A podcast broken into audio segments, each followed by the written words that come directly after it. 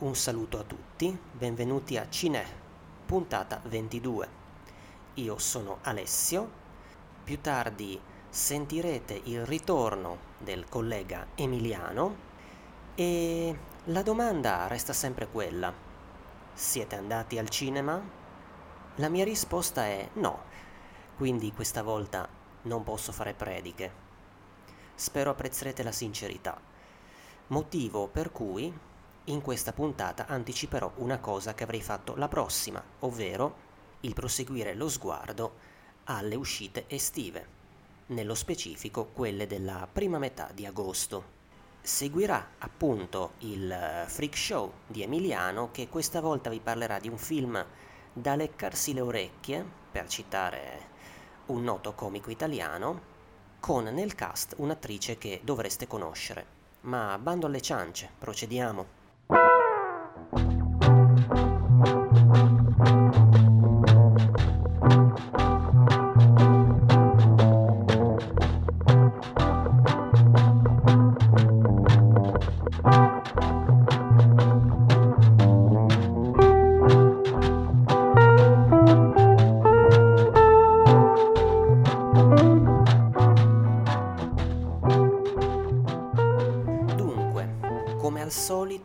Cercato di dividere le uscite, che vi illustrerò in una carrellata non esaustiva, in alcune macro categorie. Le uscite di queste due settimane non sono molte, specialmente tagliandone via alcune che mi sono sembrate onestamente poco interessanti e andando veloci su altre. Comunque proviamo ad andare con ordine, si fa per dire. E cominciamo da, uh, cominciamo con alcuni titoli più mainstream.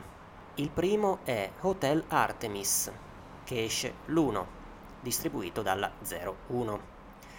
È un film uh, scritto e diretto da tale Drew Pierce, finora attivo come produttore e sceneggiatore, per esempio ha scritto Iron Man 3 e l'imminente Hobbs Show, cui accenneremo, ammesso che ce ne sia bisogno, fra poco. Questo è il, pri- il primo film che dirige. È un titolo corale con un cast più o meno all star. Prima di tutto c'è una ritrovata Jodie Foster in versione ingrigita. Il personaggio è quello di una donna anzianotta. L'attrice torna sullo schermo dopo il limitato ruolo che aveva in Elysium, il film di Neil Blomkamp del 2013, dove onestamente mi era sembrata sottutilizzata. C'è poi Jeff Goldblum, che si degna di fare qualcos'altro, insomma non solo un Jurassic World dopo l'altro, c'è Sofia Buteia, già vista per esempio in Atomica Bionda e di recente nelle nostre sale con Climax di Gaspar Noè, c'è Sterling K. Brown, che è un attore molto attivo soprattutto nelle serie, come la recentissima This Is Us, che è anche nel cast di Predator e di Black Panther. C'è poi Brian Tyree Henry, altro attore eh, più che in ascesa, direi, anche se forse, anche se non so quanto noto da noi, coprotagonista per esempio della serie Atlanta, stesso discorso, quanti l'hanno effettivamente vista qui, al di là dei più seguaci delle serie, non so. Si è visto comunque quanto a film in Widows, in Se la strada potesse parlare e in La bambola assassina più di recente. Dunque, che cos'è Hotel Artemis?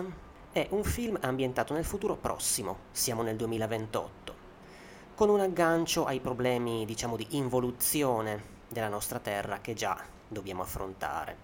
Il film infatti eh, ci porta in un Los Angeles sempre dei tumulti, con dei manifestanti che chiedono acqua pulita e i personaggi che vediamo sono quattro delinquenti, scampati a un conflitto a fuoco in seguito a una rapina, che trovano rifugio, con il loro bottino di diamanti, nell'hotel del titolo, che è in pratica un ex albergo, Art Deco, che ha al suo interno un esclusivo pronto soccorso, riservato ai criminali.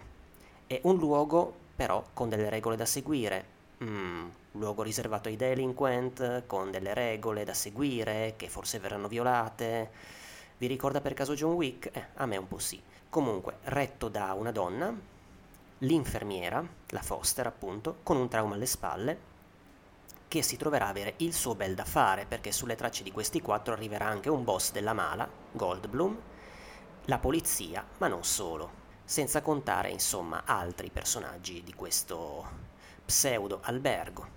La recensione dei 400 calci parla benino del film definendolo un discreto esercizio di stile come thriller noir distopico che si svolge rispettando le, rispettando le unità di luogo e tempo e rileva come Dave Bautista, perché bene sì, c'è anche lui a interpretare l'assistente in pratica della Foster, e la Bouteilla facciano bene il loro dovere dal punto di vista del menare.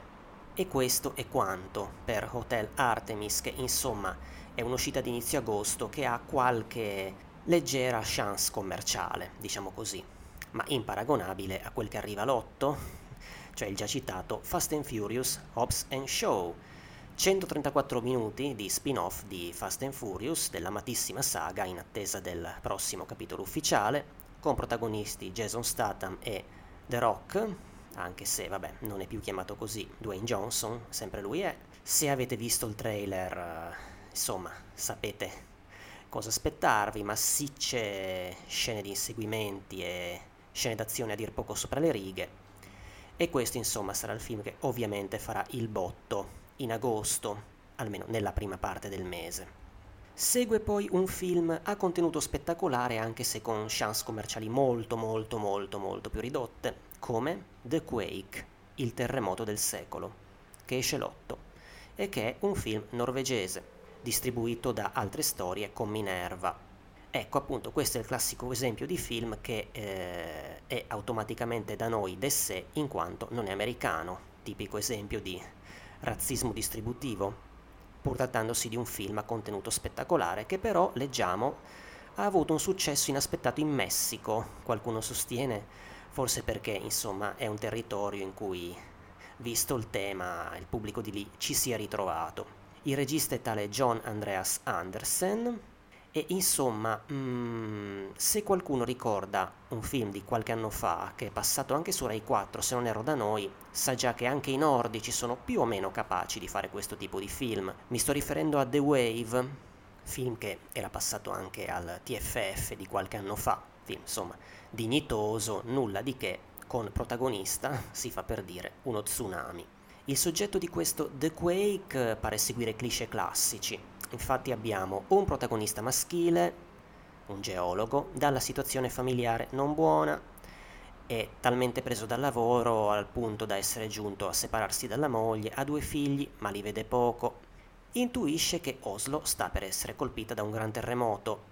Ovviamente, indovinate un po', sarà difficile farsi ascoltare e convincere chi gli sta intorno. In ogni caso lui si troverà a cercare di salvare la sua famiglia intrappolato in un grattacielo, vi ricorda un po' di film, eh, capisco, a causa di queste scosse. Molti di coloro che si trovavano a Gairongen il 6 maggio dell'anno scorso devono ringraziare un solo uomo per il fatto di essere ancora vivi. Diamo il benvenuto al geologo Christian Eichhorn. Ti manca la mamma? A volte mi manca, sì. Magari le cose andrebbero meglio adesso. Senti, io capisco perché mi hai lasciato. Non ti ho lasciato, ci hai abbandonati.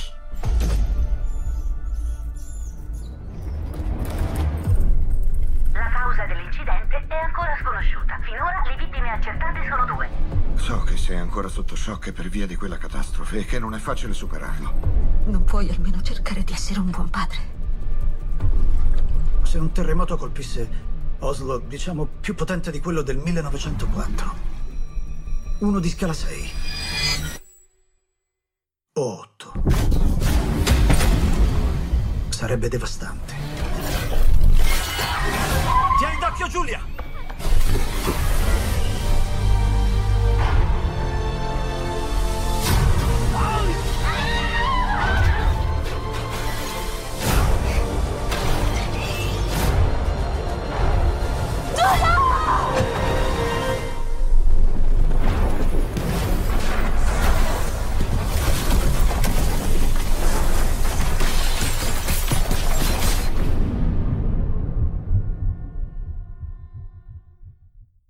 Passiamo all'Italia, cominciando da un film che esce l'1 e che si intitola Dolcissime.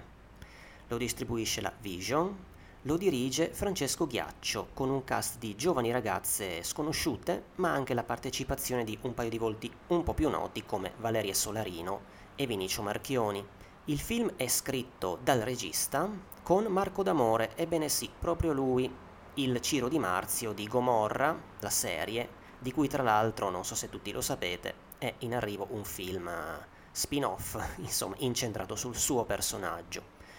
D'Amore e Ghiaccio hanno già collaborato per il primo film che Ghiaccio ha diretto, che si intitolava Un posto sicuro, un piccolo film datato 2015. Anche lì Ghiaccio era alla regia e entrambi alla scrittura, in un lungometraggio ambientato a Casale Monferrato, che narrava del riavvicinamento e della battaglia di un padre e un figlio col primo che si ammala a causa dell'amianto. Quanto a dolcissime, le protagoniste sono quattro. Tre sono alle prese col cruccio dei loro chili di troppo. Soffrono dei confronti, nel caso di un personaggio con la madre. Qualcuna di loro ha paura a mostrarsi a chi vorrebbe, cioè a un ragazzo conosciuto in chat, oppure ha paura di farlo per far conoscere il proprio talento musicale. La quarta invece è molto diversa, è una ragazza popolare, che è capitana della squadra di nuoto sincronizzato che si trova a doverle allenare. Quindi una storia di determinazione, occasione di riscatto, crescita e anche amicizia al femminile, al di là di barriere superficiali. Ai torinesi segnalo che c'è un'anteprima per noi. Il film sarà proiettato il 29 luglio al Cineplex Massaua, previa prenotazione. Rimando eventuali interessati a info a cui si può accedere dal sito agendacinematorino.it. Veniamo poi all'uscita più che si annuncia a gran voce, più bizzarra, tra quelle di questo mese. Sto parlando di Nevermind, che esce l'1, che è un film di Eros Puglielli, distribuito da Minerva, con nel cast, tra gli altri, Paolo Sassanelli, che per esempio si era visto nella serie L'ispettore Coliandro, e Andrea Sartoretti, che ha nel CV molta TV, è stato il volto di uno degli sceneggiatori di Boris, si è visto in ACAB, eccetera, eccetera, eccetera. Il film ha diversi protagonisti, uno psicologo che continua a essere investito da un carro attrezzi, un avvocato ossessionato dall'intimo, ebbene sì, una babysitter ma senza un bambino, un imprenditore senza soldi, un eh, quasi cuoco paranoico, il tutto per le strade di Roma, vittime, leggo, cito da My Movies, della follia del prossimo e dell'assurdità umana. Il film, che eh, leggiamo in rete definito come ovviamente surreale, procede ad episodi con un personaggio che di volta in volta fa da collante al segmento successivo. Di nuovo My Movies lo definisce in un modo un po' bizzarro che che è il seguente, commedia inquieta e inattesa che travolge e lascia stramazzati al suolo, non so se l'allusione sia appunto a questo psicologo che continua a essere investito, è un film a quanto pare all'insegna del nonsense, di una non logica che può anche disorientare, che a quanto sostiene qualche recensore fa anche fatica effettivamente a farsi accettare. Comunque, un pizzico di curiosità queste parole la mettono pure. Puglielli era un regista che aveva esordito con Dorme a fine anni 90, un film molto low budget, estroso, divertente, che dovreste ancora poter trovare, credo, sulla piattaforma Vid. Ma eh, si è dato poi soprattutto alle fiction, probabilmente per ragioni di questo tocca fare per campare. Qui è anche sceneggiatore si occupa degli effetti speciali e parla di questo suo film come di un ritorno al mood paradossale, appunto, dei suoi primi film e di una reazione al consueto registro televisivo. Nevermind, che avrebbe dovuto intitolarsi Può succedere, è passato qualche festival, compreso il Fanta Festival dell'anno scorso. Il sottotitolo è Strano ma vero. Na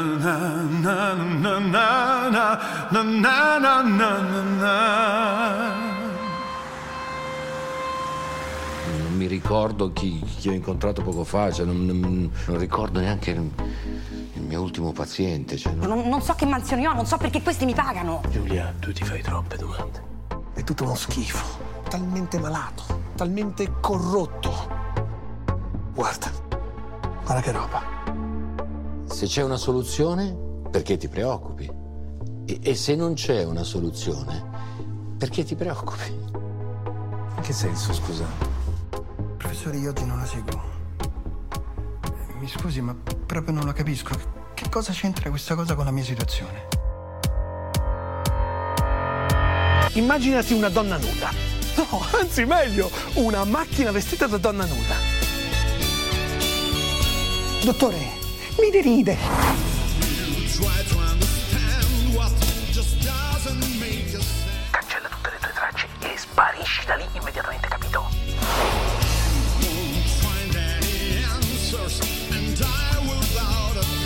La non vedi?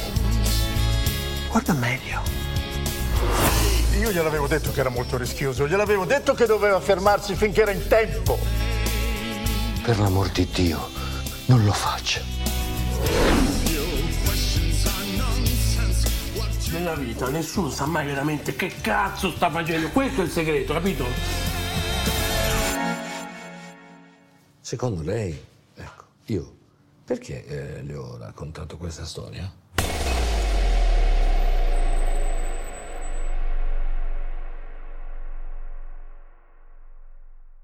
Veniamo a qualche horror con un film che fa da cerniera, diciamo, tra la categoria degli italiani e quella dell'orrore, ovvero The Nest, Il Nido, horror italiano che esce il 14, distribuito dalla Vision, diretto da Roberto De Feo.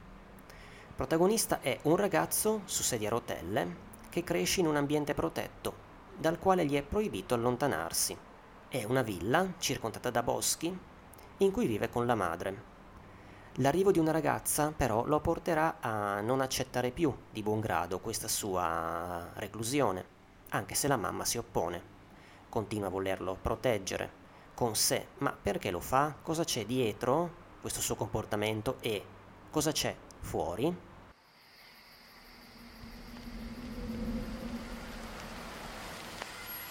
Perché non ci suoni qualcosa, Samuel?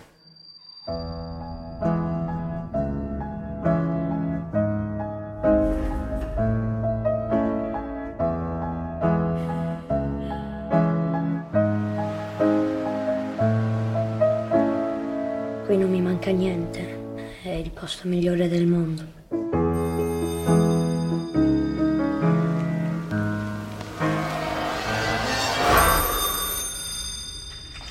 Felicità non costi niente? Qual è il tuo compito? Seguire il programma.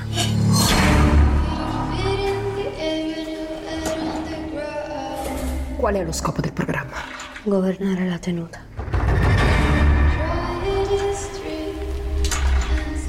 Che cosa stiamo creando nella tenuta? Una nuova società. Lui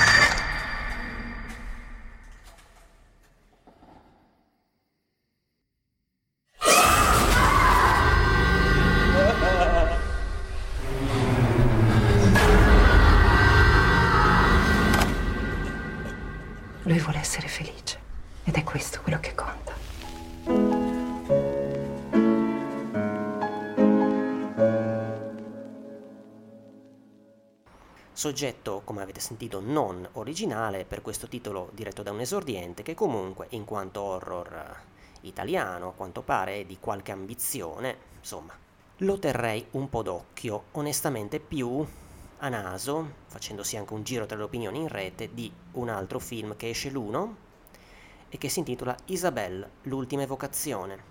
Film che esce per la Notorious, diretto da Robert Haydon con Adam Brody che insomma ha fatto altro poi nella vita, ma eh, era stato tra le altre cose set nella serie ex famosa, O.C. e Amanda Crew. Questi due attori interpretano una coppia felice, in attesa di un figlio, che si trasferisce in una casa con una vicina molto inquietante che eserciterà un'influenza maligna sulla donna. Piccolissima curiosità, su IMDb c'è un errore perché il film è segnalato come Isabelle l'ultima vocazione, ma insomma non è un film di suore, quindi non c'entra nulla. Ecco, invece un horror che probabilmente verrà distribuito meglio, perché ha dietro la Fox, è Crawl, Intrappolati, che esce il 15. Alla regia ritorna un nome noto a chi segue il genere, quello di Alexandre Aja. Nel cast ci sono Kaya Scodelario, attrice che per esempio era nel cast dei film della serie Maze Runner, ma anche nel recente Ted Bundy, Fascino criminale e il credo un pochino più noto Barry Pepper, eh, che era stato già anni addietro, il decennio scorso, nel cast di alcuni film noti e o belli come La venticinquesima ora e Le tre sepolture. Di Aja che dire, vabbè, lui aveva esordito col botto con un uh, bell'horror tesissimo nel 2003, alta tensione, poi si era dato a progetti un po' più grossi, più commerciali, a mio personale giudizio perdendo qualcosa, ma il fatto è che ehm, mancava dalla macchina da presa, almeno per quello che riguarda la regia di un lungometraggio, da un po'. Gli ultimi suoi film sono stati particolarmente sfortunati e direi anche poco visti, men che mai qui, come il mi sembra inedito, personalmente non ne avevo mai sentito parlare prima di fare una ricerchina per questa puntata, The Ninth Life of Louise Drax, film del 2016, una sorta di thriller, e prima Horns del 2013, con un Daniel Radcliffe, proprio lui, che si ritrovava dotato di corna, non sto alludendo a un tradimento, gli spuntavano proprio due cornazze dalla testa Ecco, per quello che riguarda Crawl, Aja ne è tra i produttori insieme a Sam Raimi e, a giudicare anche da chi l'ha già visto, pare essere tornato a un ororazzo efficace, veloce e munito di gore, secondo alcuni anche recitato bene, cosa che anch'essa contribuisce a tenere bene lo, lo spettatore sulla sedia. Qual è il soggetto di Crawl? Allora, contro ogni logica, come suggerisce IMDb, la protagonista del film decide di andare a cercare il padre, col quale, indovinate un po', è in crisi, proprio mentre è in arrivo in Florida un bell'uragano. Il risultato è che i due si, si ritrovano bloccati in questa casa in mezzo all'acqua con due coccodrilli che, insomma, sono affamati e stanno loro intorno. Qualcuno lo definisce un buon croc movie, esiste anche questo sottogenere. L'anno scorso coccodrilli a parte per quanto riguarda gli animali assassini, c'era stato Shark con, con Statham, insomma anche quest'estate un altro film movimentato con un animale, con qualche animalazzo cattivo. Peraltro lo stesso Aja anni addietro aveva diretto Piranha 3D. Tra meno di un'ora saremo sott'acqua! La Florida ha diramato un'allerta uragano di quinta categoria. Tutti i residenti devono evacuare l'area immediatamente. Prendete le vostre famiglie, i vostri cari e andatevene. Papà! Non potremo soccorrervi.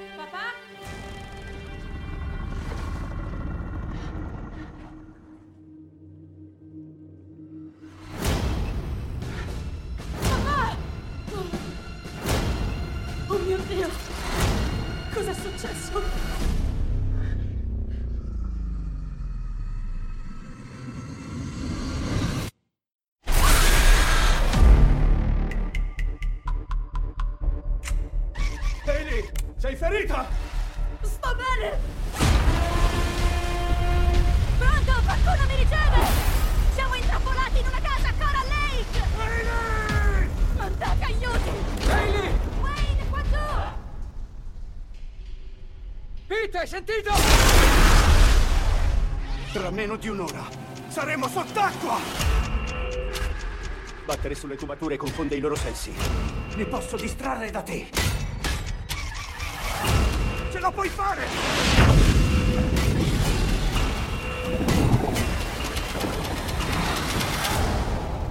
Devi andartene, ora! Io non ti lascio qui!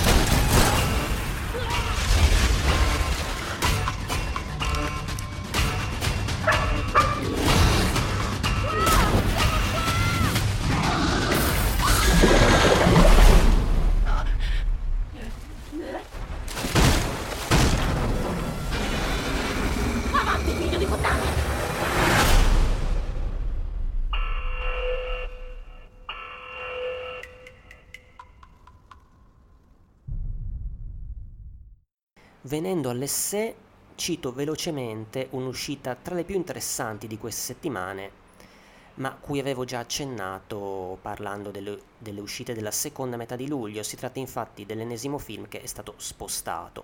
Si tratta di Tesnota, Closeness, film russo che esce l'1. Avrebbe dovuto uscire prima, ma la Movies Inspired praticamente l'ha sostituito con un altro titolo, The Deep, che è in qualche sala adesso. Sempre la Movies Inspired è eh, responsabile di un'altra uscita strana, vado a spiegare fra poco perché, che si intitola Goldstone, sottotitolo italiano Dove i mondi si scontrano. Lavoro che esce l'8, che è un film australiano datato 2016, scritto e diretto da tale Ivan Sen con Aaron Pedersen che riprende la parte del detective Jace Wan dopo un primo lungometraggio. Ecco, eh, questo film è infatti il seguito o comunque è un'altra avventura del personaggio eh, protagonista di Mystery Road, du- datato 2013, dove questo detective indagava sulla morte di una ragazza. In questo Goldstone invece, cercando un'intesa con un poliziotto del posto, una volta giunti in questa cittadina mineraria di frontiera che dà il titolo, da- che dà il titolo al film, indaga su un caso di scomparsa, rischiando la pelle e scoperchiando della corruzione. Ecco, eh, la Movies Inspired, a cui intendiamoci auguro lunga vita, continua con questa politica di uscite, soprattutto lungo quest'estate, che non si comprende benissimo, nel senso che attinge sempre a titoli di qualche anno addietro, non esattamente attesi, ecco. Appunto, Goldstone è il seguito o quasi di un film qui sconosciuto. A quanto pare di capire il film è fruibile anche a sé. Si porta dietro il protagonista che vive un'altra avventura investigativa, appunto. Pare che ci siano dei riferimenti al primo film, oltre che la porta aperta a un terzo capitolo. In ogni caso si apprende che per il Guardian era il miglior film australiano di quell'anno. Si è aggiunto poi all'elenco di uscite Sangue nella bocca, film che esce il primo agosto, per una casa piccolissima, la Cinedea. È un titolo italo-argentino, anche lui non freschissimo, risulta datato 2017, diretto da tale Hernán Belón con Leonardo Sbaraglia. Il protagonista è un pugile sui 40, professionista affermato, con una famiglia, ma che non vuole mollare l'impegno nello sport. Conosce però una bellissima ragazza colombiana con cui avvia una relazione clandestina che lo assorbe, compromettendo, oltre che la famiglia, anche il suo impegno sul ring. Siamo quasi giunti al termine, citerei ancora una cosetta o due, per esempio venendo alla categoria degli eventi, che non mancano mai, il 7 esce Bring the Soul, The Movie, per la Nexo, sempre attiva quanto a eventi al cinema. Di che si tratta? È il terzo documentario con protagonista i BTS, Bring the Soul, questa boy band sudcoreana. Da noi era già uscito come evento il precedente BTS World Tour Love Yourself in Seoul. Eh, cose che potranno stupire i vecchi barbogi come me, eh, che si possono chiedere ma chi diavolo se li impipa questi qua dalle nostre parti ma evidentemente segno che c'è effettivamente un pubblico che li conosce e va a goderseli in sala a prezzo maggiorato. A quanto pare questo Bring the Soul the Movie si incentra sulla fine del tour europeo di questo gruppo e sull'after party che costoro fanno.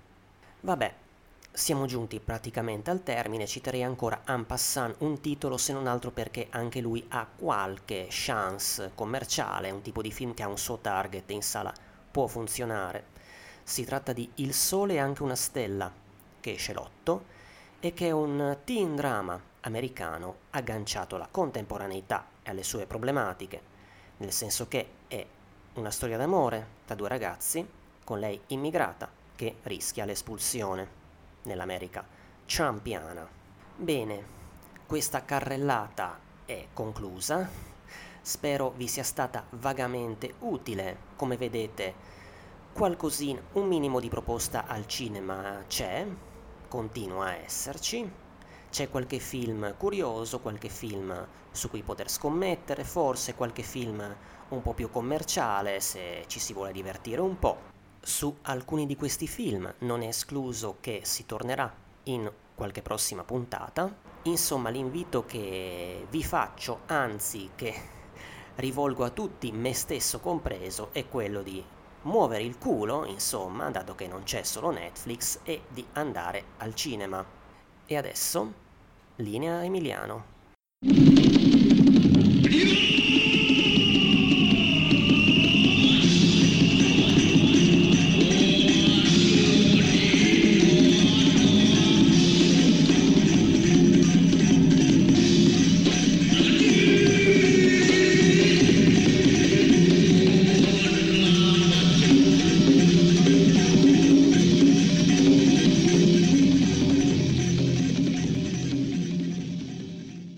Ed eccoci ancora una volta al Freak Show.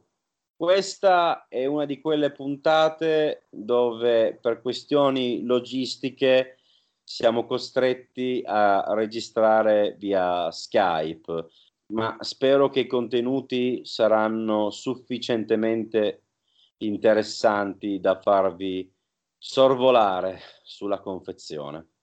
Il film di questa settimana è uno slasher movie in salsa gotica con protagonista niente meno che Linda Blair, ovvero la piccola Reagan dell'esorcista. Sto parlando di Hell Night.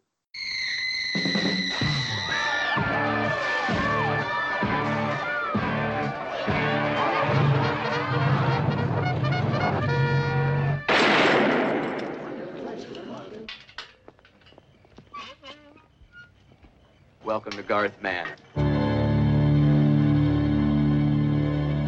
In order to be a member of Alpha Sigma Rho, one has to do what? To stay in Garth Manor one night. And why is this night so special? Because 12 years ago, Raymond Garth murdered his family here and then committed suicide. And when the police arrived, they discovered a note written by Raymond Garth describing the entire gruesome act. But strangely, they only discovered three dead bodies. Andrew is still believed by some to be living somewhere within this house.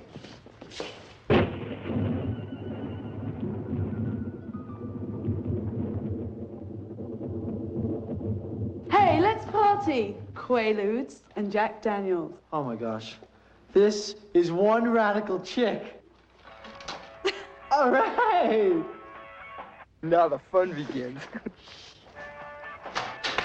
Hey! Robin Hood to the rescue! Woohoo!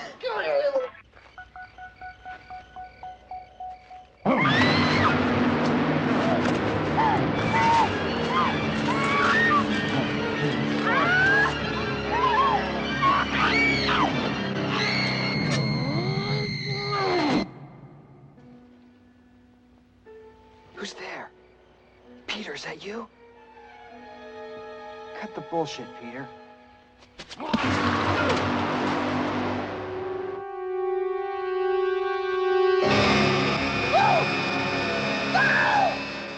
This is supposed to be a joke.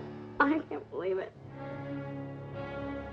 What about Seth? Seth is bringing back help. Seth isn't coming back. Well, then we'll wait. We'll wait until morning. I mean, Peter and the other kids will be here. Peter's dead. Or Well. Are more guards. Maybe Seth.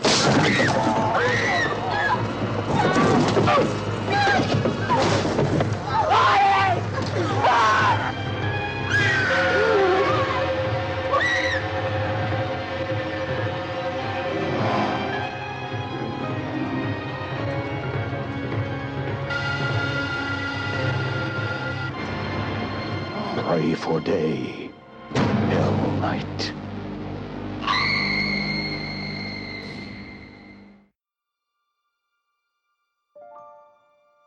Hell Night è una pellicola del 1981 diretta da eh, Tom De Simone, un diplomato della prestigiosa scuola di cinema della University of Southern California, la stessa che frequentò John Carpenter tra gli altri, con un passato nel cinema pornografico.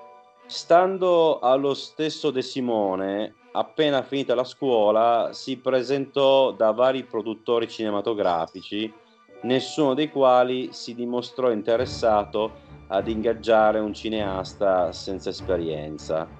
Il giovane regista allora trovò impiego nei film a luci rosse che negli anni 70 avevano ancora pretese cinematografiche.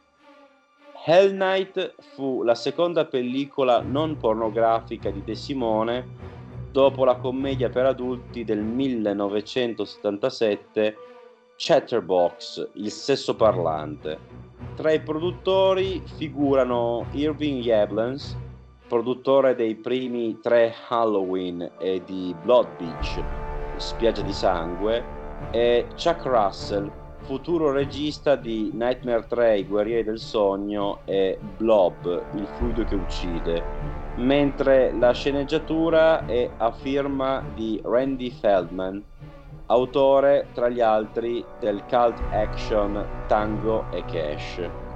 Un giovane Frank Darabont, il regista delle Ali della Libertà, Il Miglio Verde e The Mist, nonché Eminenza Grigia dietro le prime due stagioni di The Walking Dead, era tra gli assistenti di produzione. La trama vede un quartetto di studenti, tra cui la giovane Marty, interpretata da Linda Blair, trascorrere una notte in una villa abbandonata come prova di iniziazione della loro confraternita. L'edificio, anni addietro, era stato luogo di una strage di cui non venne mai trovato il colpevole. I membri della confraternita hanno riempito la casa di trappole e alcuni di loro vi sono penetrati di nascosto per spaventare le matricole. Uno dopo l'altro, però, i protagonisti cadranno sotto i colpi di una misteriosa presenza che alberga nella villa. Essendo un film dei primissimi anni Ottanta, Hell Knight non è vittima delle convenzioni del sottogenere a cui appartiene, nonostante la premessa ed alcuni punti della scaletta. La pellicola, infatti, soprattutto nella prima parte, gioca con i topos dell'horror gotico, facendo forza sulla location quanto sui costumi dei protagonisti, in primis quello da dama ottocentesca indossato da Linda Blair. All'atmosfera goticheggiante contribuisce poi in dosi massicce la fotografia di Mac Hallberg, cineoperatore e regista svedese con un passato nelle pellicole Osè in patria negli anni 60 e trasferitosi negli USA alla fine del decennio successivo, dove era diventato uno dei più richiesti cinematographers nel mercato dei film di genere a basso costo, fotografando titoli come Reanimator, Creature degli Abissi e Ghoulies. Negli anni 90 compirà poi diverse incursioni nel cinema hollywoodiano mainstream, tra le quali vale la pena ricordare Impatto imminente con Bruce Willis, Oscar, un fidanzato per due figlie con Sylvester Stallone e Beverly Hills Cop 3 con Eddie Murphy. Questo per poi tornare al genere a basso costo, distribuito direttamente straight to video all'inizio del nuovo millennio settore quest'ultimo dove a quasi 80 anni si distinse per essere uno dei primi direttori della fotografia veramente capaci di girare in digitale, vedere per credere. Nonostante il divertissement gotico, Hell Knight non tarda comunque a mostrare la sua vera natura, scivolando spesso e volentieri nel gore senza però mai strafare o far sì che prenda il sopravvento sopra la suspense, e similmente a molti suoi contemporanei, dimostrando una innegabile vena morbosa, retaggio degli anni 70, che il filone slasher andrà via via perdendo nel corso del decennio. La rivelazione finale, spoiler alert, quindi siete stati avvertiti, che dietro gli omicidi vi è la progenie mostruosa degli antichi proprietari del maniero che ancora adesso infesta i sotterranei, circondata da cadaveri putrefatti e disposti come manichini attorno ad una tavola imbandita, ricorda tanto Non aprite quella porta così come il contemporaneo Madhouse di Ovidio Assonitis e svariati altri film usciti, come per qualche strana coincidenza astrale, nello stesso anno, quanto gli scritti del periodo macabro di H.P. Lovecraft. In tema di similitudini, il colpo di scena finale, spoiler alert una seconda volta, ovvero che gli assassini sono due gemelli, è identico al twist di Just Before Dawn di Jeff Lieberman, anche lui sempre uscito in quel vivacissimo 1981. Inedito in Italia, come del resto il 90% dei film trattati in questa rubrica, Hell Knight ricevette prima un'uscita limitata nelle sale americane il 27 agosto 81, release che venne poi espansa su tutto il mercato USA il 28 di quello stesso mese. La pellicola finì per incassare ben 2 milioni e 300 mila dollari a fronte di un budget di un milione e mezzo. Dopo una prima uscita in VHS nel 1982, il film venne ripubblicato nel 99 in DVD dalla Anchor Bay Entertainment con un'edizione digitale che divenne celebre tra gli appassionati per il commento audio comprendente tra gli altri partecipanti la stessa Linda Blair.